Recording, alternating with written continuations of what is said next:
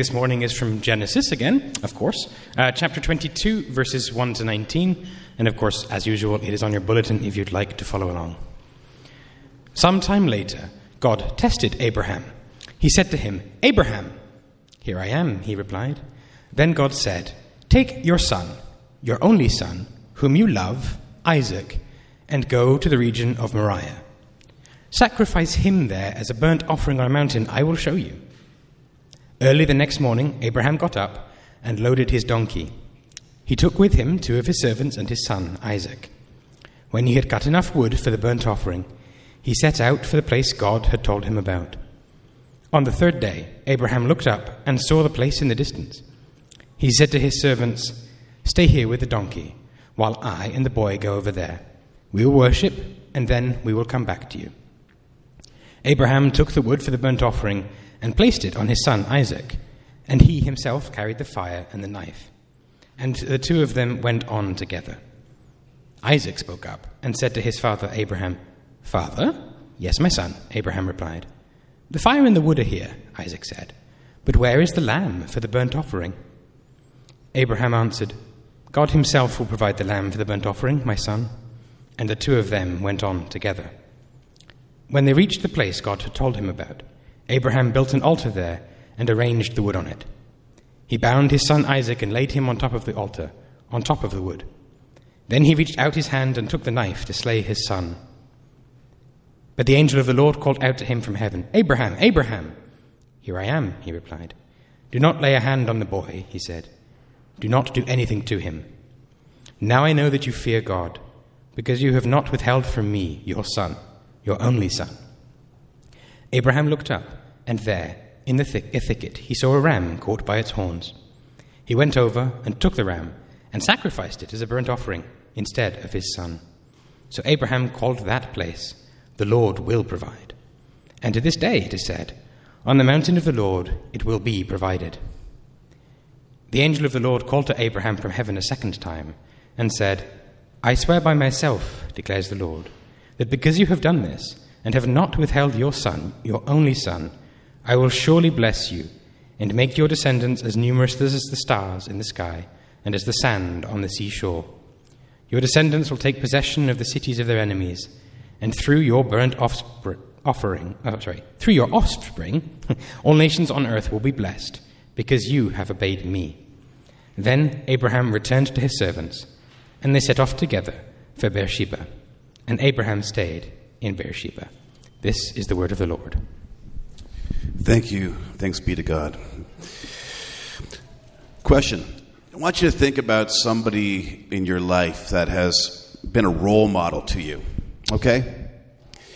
Somebody that you looked up to, maybe someone that you still look up to, somebody who, I don't know, inspires you, has inspired you to live a bigger life. Can you think of that person? I think we all need role models.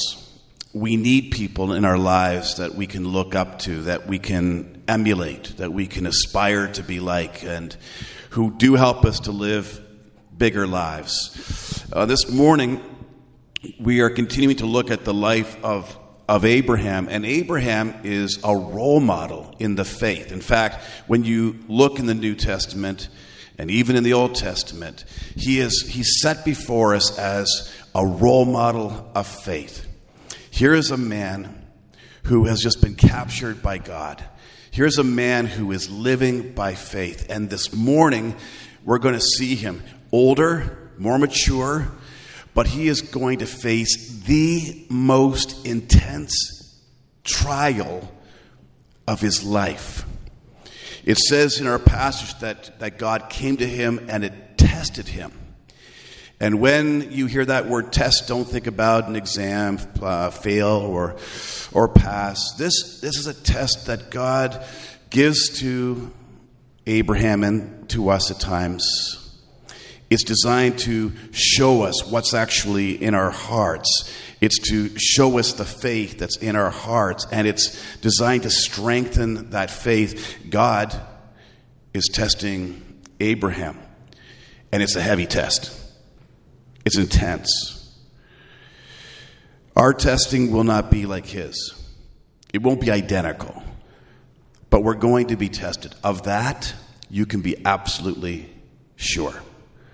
God loves us so much that he will at times send tests into our life to draw out our faith, to strengthen our faith. And this morning, we're going to simply look at this role model of faith, Abraham, and we're going to learn that when the tests come, and they will, that we need three things. One, a reasoning faith. Two, uh, a responsive faith. And three, an inspired faith. A, a reasoning faith, a responsive faith, an inspired faith. So first of all, a, responsing, uh, a reasoning faith. Need to quickly recap what's going on here. Remember... Remember, God came to Abraham and said to him, I'm going to give you a son. And through that son, I'm going to make your descendants as numerous as the stars in the sky. I'm going to make you into a great nation. And all the families on earth are going to be blessed through you. And so Abraham and his wife Sarah wait. They wait patiently. And they wait for years. And then finally, Isaac arrives, and they laugh.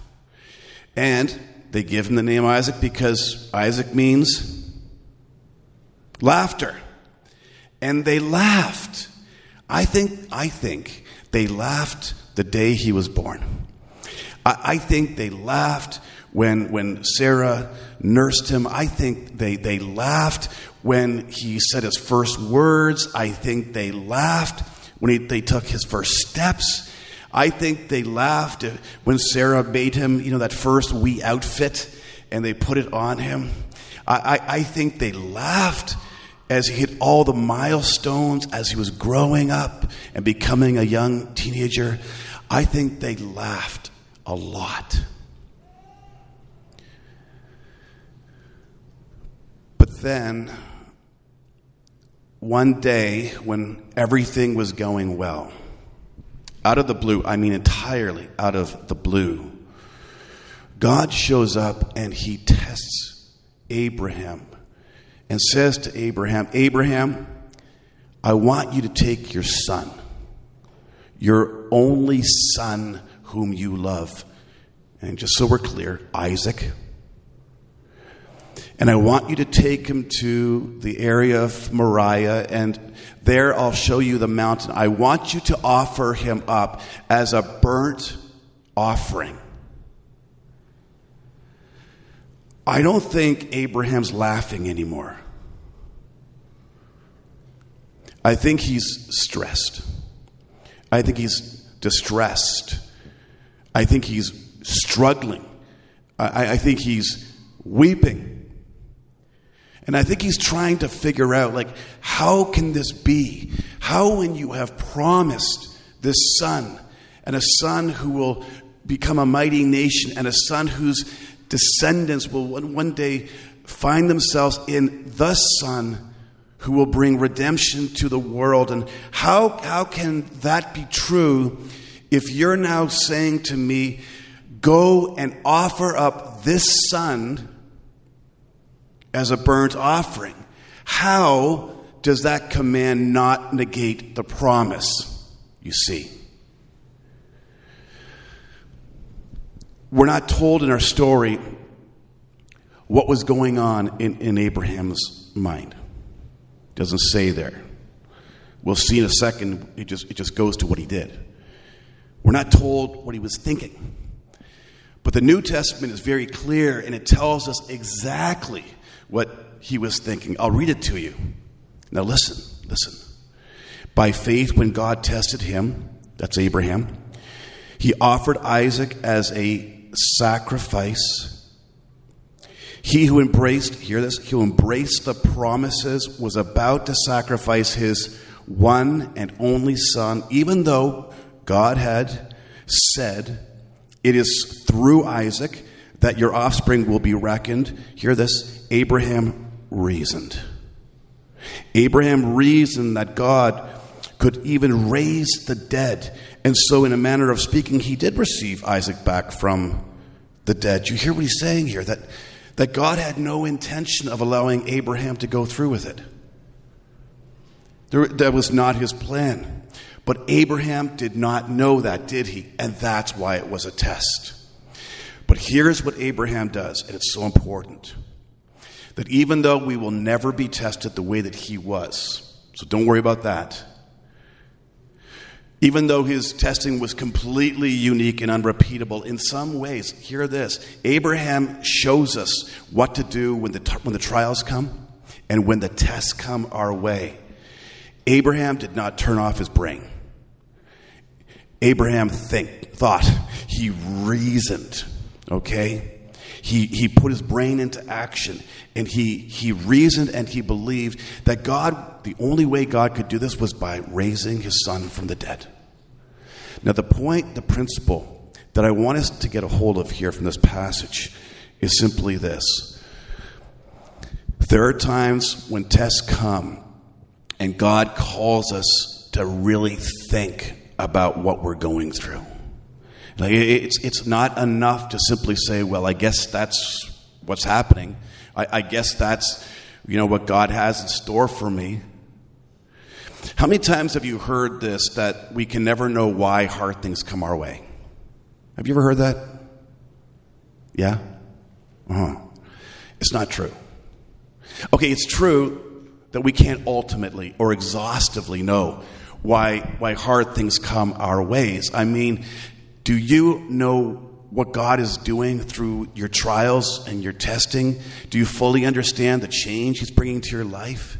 Do you fully understand the impact that your life has when people look at it and how they're encouraged in their faith and how that kind of weaves itself out into future generations? Can you fully understand what God is doing in any test?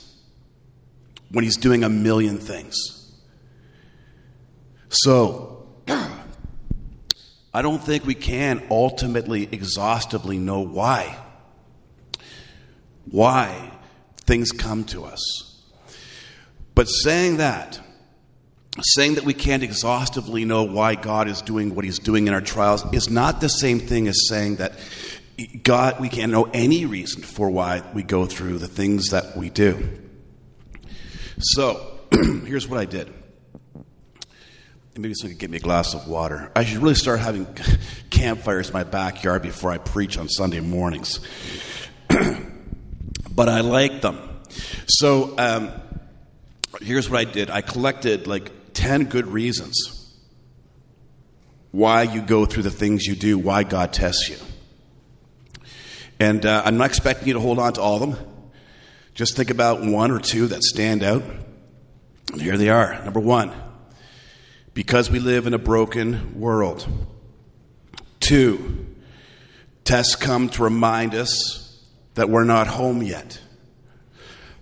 Did I mention we live in a broken world? Three, to expose, to remove idols from our hearts. Number four, to make us dependent on God, so that we draw near to him.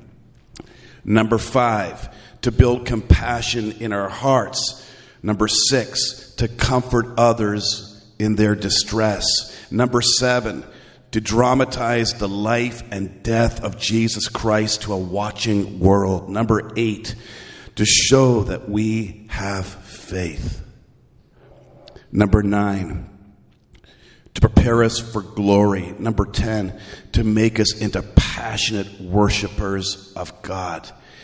Friends, it is not true that we can't know why God tests us.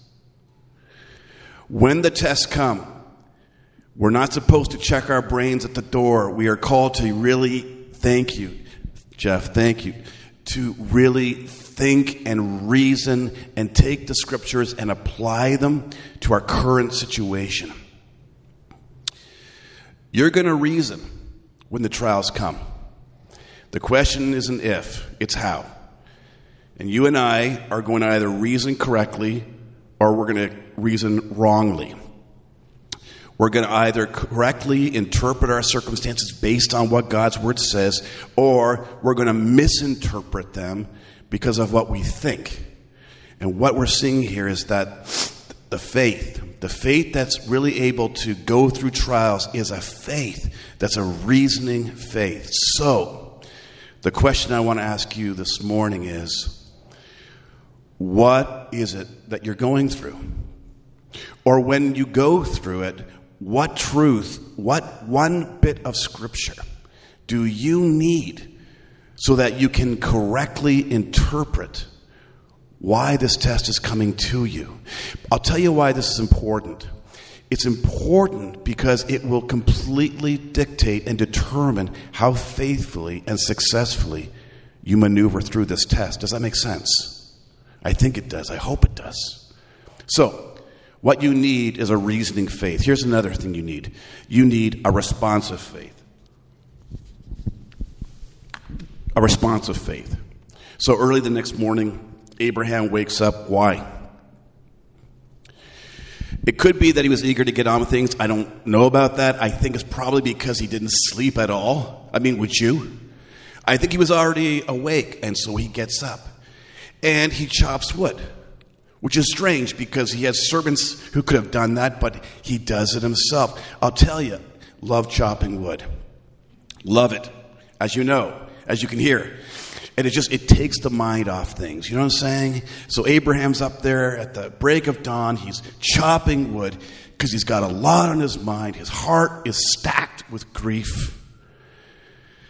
And he begins to walk. He begins to walk. He sets out with Isaac, his two servants, uh, as a three days journey. Imagine a three day journey. And the whole while, you're like, I'm not doing this. I, I'm, I'm, I'm, I'm out of here. I'm not doing this. Three days, that must have been absolute torture, thinking about what lies ahead. They see the place in the distance. He says to the servant, stay here, and I and the son, my lad, will go and worship and come back. You see, he knew he was going to raise, right? We'll come back. So Abe takes the fire, probably met a flint, and a knife. That was the, the knife. And he places, hear this, he places the wood, the stack of wood, on Isaac's back. And we'll come back to that in a minute. Just hold on to that. But along the way, Isaac asks the question, and it's a pretty intelligent, obvious question. It's this, uh, Dad, we have the fire and the wood, but where is the lamb? Where is the lamb for the burnt offering? And here's what he says. He says, God himself will provide the lamb for the burnt offering, my son. They reach the place. They build the ark. He builds the altar. He binds his son. He lays him on it. And he's about, I think, to draw the knife across Isaac's throat, because that's how you would kill a lamb in that day. But the angel of God, the Lord himself, says, do not lay a hand on the boy, he said. Do not do anything to him. Now I know that you fear God, because you have not withheld from me your son, your only son. And then, amazingly, there is a ram with his horns caught in the thicket. And they take that lamb and they sacrifice and offer the burnt offering. That's incredible. It's incredible that this man, Abraham, would take that journey with his son three days out and be ready to offer him up as a burnt sacrifice. But he did it. And the Bible is really clear in James chapter two, verse twenty-one to twenty-two, that faith works itself out by the way that we live. If we've got real faith, it's going to show itself in a life of obedience, responsiveness. It says, was not our father Abraham considered righteous for what he did when he offered his son Isaac on the altar? You see that his faith and his actions were working together, and his faith was made complete by what he did. So you see, this is what's needed when the tests come. It's not just a reasoning faith. It's a responsive faith. It's a faith that will listen to, will obey God when things are really tough, when things are really hard, when the stakes are super high. You see that? And I guess the question I have to ask you this morning, and I have to ask myself, is what is God calling you to do right now? What is difficult? What's challenging? Maybe God's calling you to a different vocation. Maybe God is asking you to consider a major life change. Maybe God is calling you to say a very difficult thing to somebody, and that's going to mean that you're going to have to sacrifice your relationship. Maybe God is asking you to take a stand. A stand for him, and it's going to cost you your reputation or more. Maybe it's a financial test, and maybe the temptation is to fudge and cheat and steal. But God's calling you to be a person of integrity. Maybe it's a delayed promise, and you're just wondering, when is this going to happen? How do you live? Maybe it's a senseless loss that you're trying to make sense of, and you are just so disillusioned with God, and the temptation to walk away is so near. What is God calling you to do right now? And you need you need to know this this morning, that God loves your obedience. He loves your obedience when you're in it. He loves to see your obedience when you're facing the heat of life. Just like he loved to see Abraham's obedience when Abraham was willing to give up his son, his only son who he loved. For now I know that you fear God, for you have not withheld from me your son, your only son. It's that moment of decision. It's that moment of decision when we choose. Will I live for something else, or will I live for him? Will I honor him as my all in all? And will I give up everything, even life itself, to do what my God has called me to do? That's what the test requires. It requires a responsive faith. It requires a reasoning faith. But you know what? You and I, we are people who need to be inspired. Oh my goodness. Because when the heat's on and it's difficult, it's difficult to reason and it's difficult to respond to the call of God when the heat's on.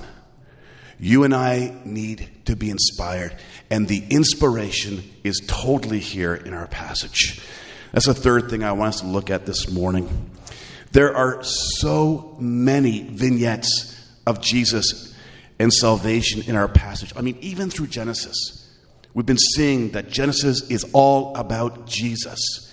And we have been seeing Jesus obliquely at times, but then we see him more vividly, and he is so vivid in our passage, I don't even know where to begin. I mean, we could talk about this, where, where God says to Abraham, Father Abraham, I want you to take your son, your only son, who you love, and not kill him, but offer him up as a burnt sacrifice to God.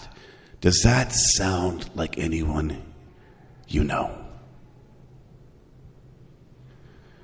Does that not sound like the Father?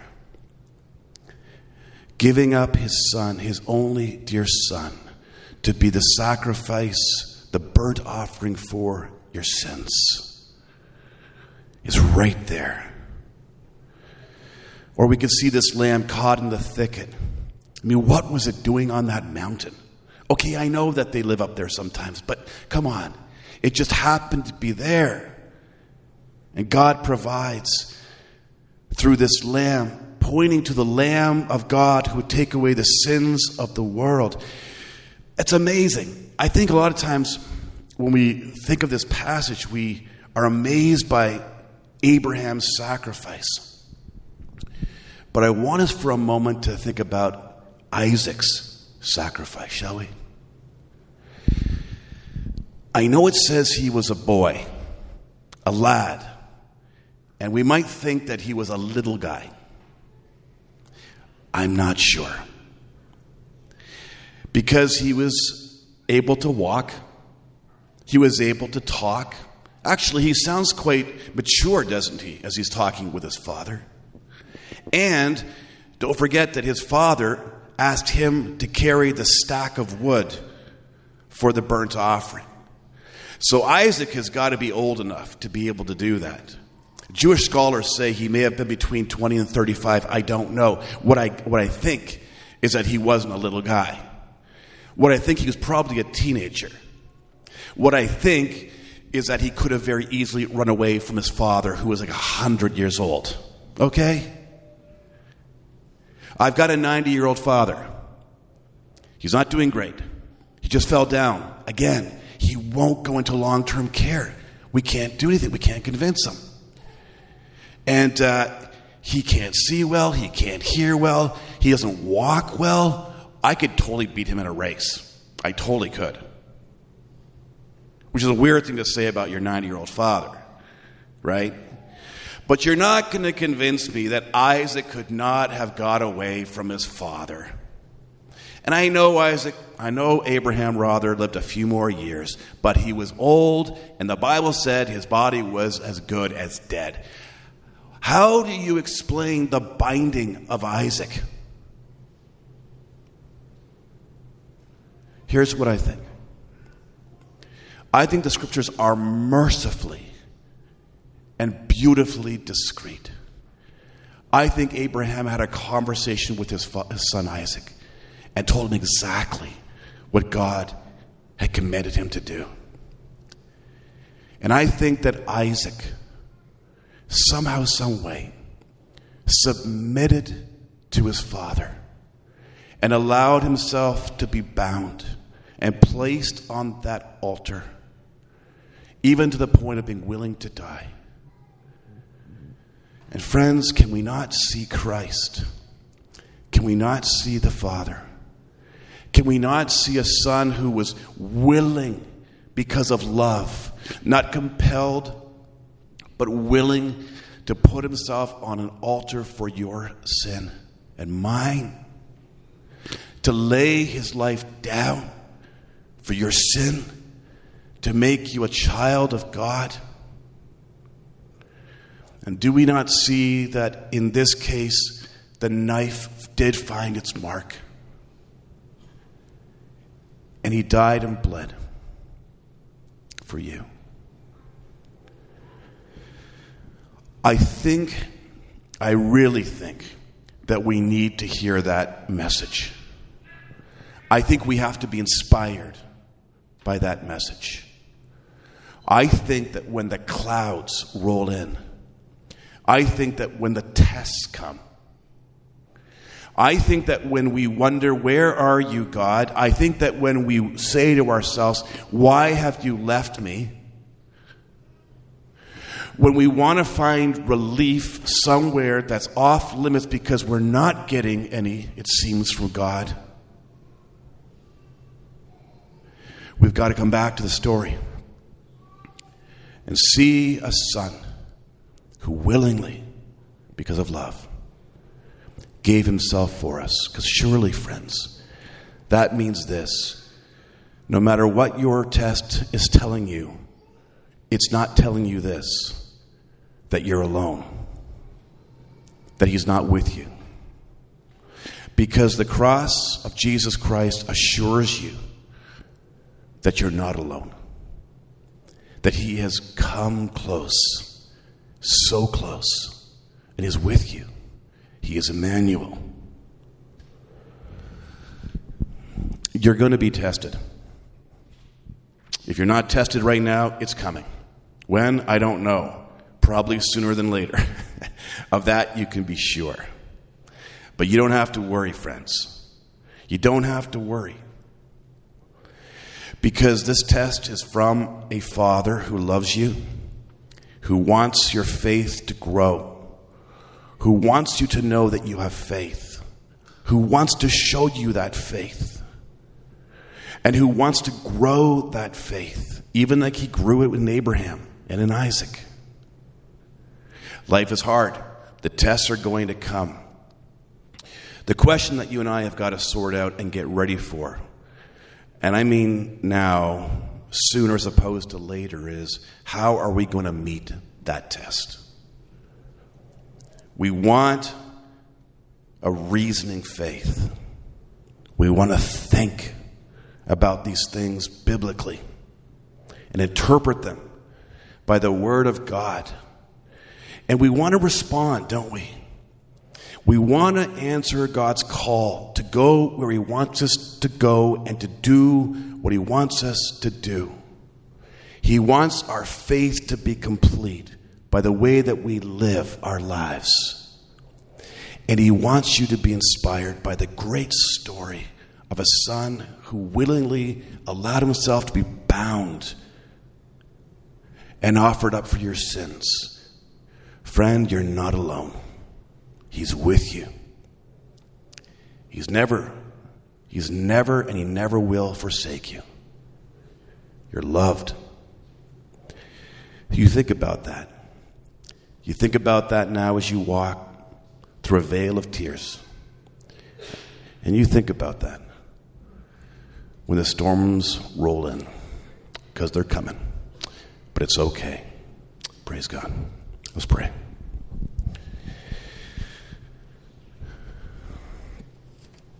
Dear Father, what a privilege, what a privilege to sort of sit and have a front row view into this ancient, this incredibly personal story between a man and his son. Thank you for the example that's set forth here, both by Abraham, but also by Isaac, his son. Father, we're just so thrilled at the way that it so clearly points to you and your son. And Father, you know every day of our life, and you know every test that will come to us. Father, no test comes to us that you have not planned, you have not ordained. And Father, every test is designed to show our faith. It's designed to grow our faith. We want, Father, to grow. We don't want to walk away, Father. We don't want to be disobedient. We don't want to seek other things in the face of great difficulty. We want to press in and find you and know you and trust you. We want our eyes to be fixed on Christ, who for the joy that was set before him endured the cross, scorning its shame, sat down at the right hand of the Father. We want to know him and the power of the resurrection. We want to know that as we walk this life and as we wrestle with your difficult providences when they come to us. We pray that this story will bind itself to our hearts and bind our hearts to you. The God who is, the God who came down, the God who is with us, Emmanuel. Please, Father, do that, we pray, in Jesus' name. Amen.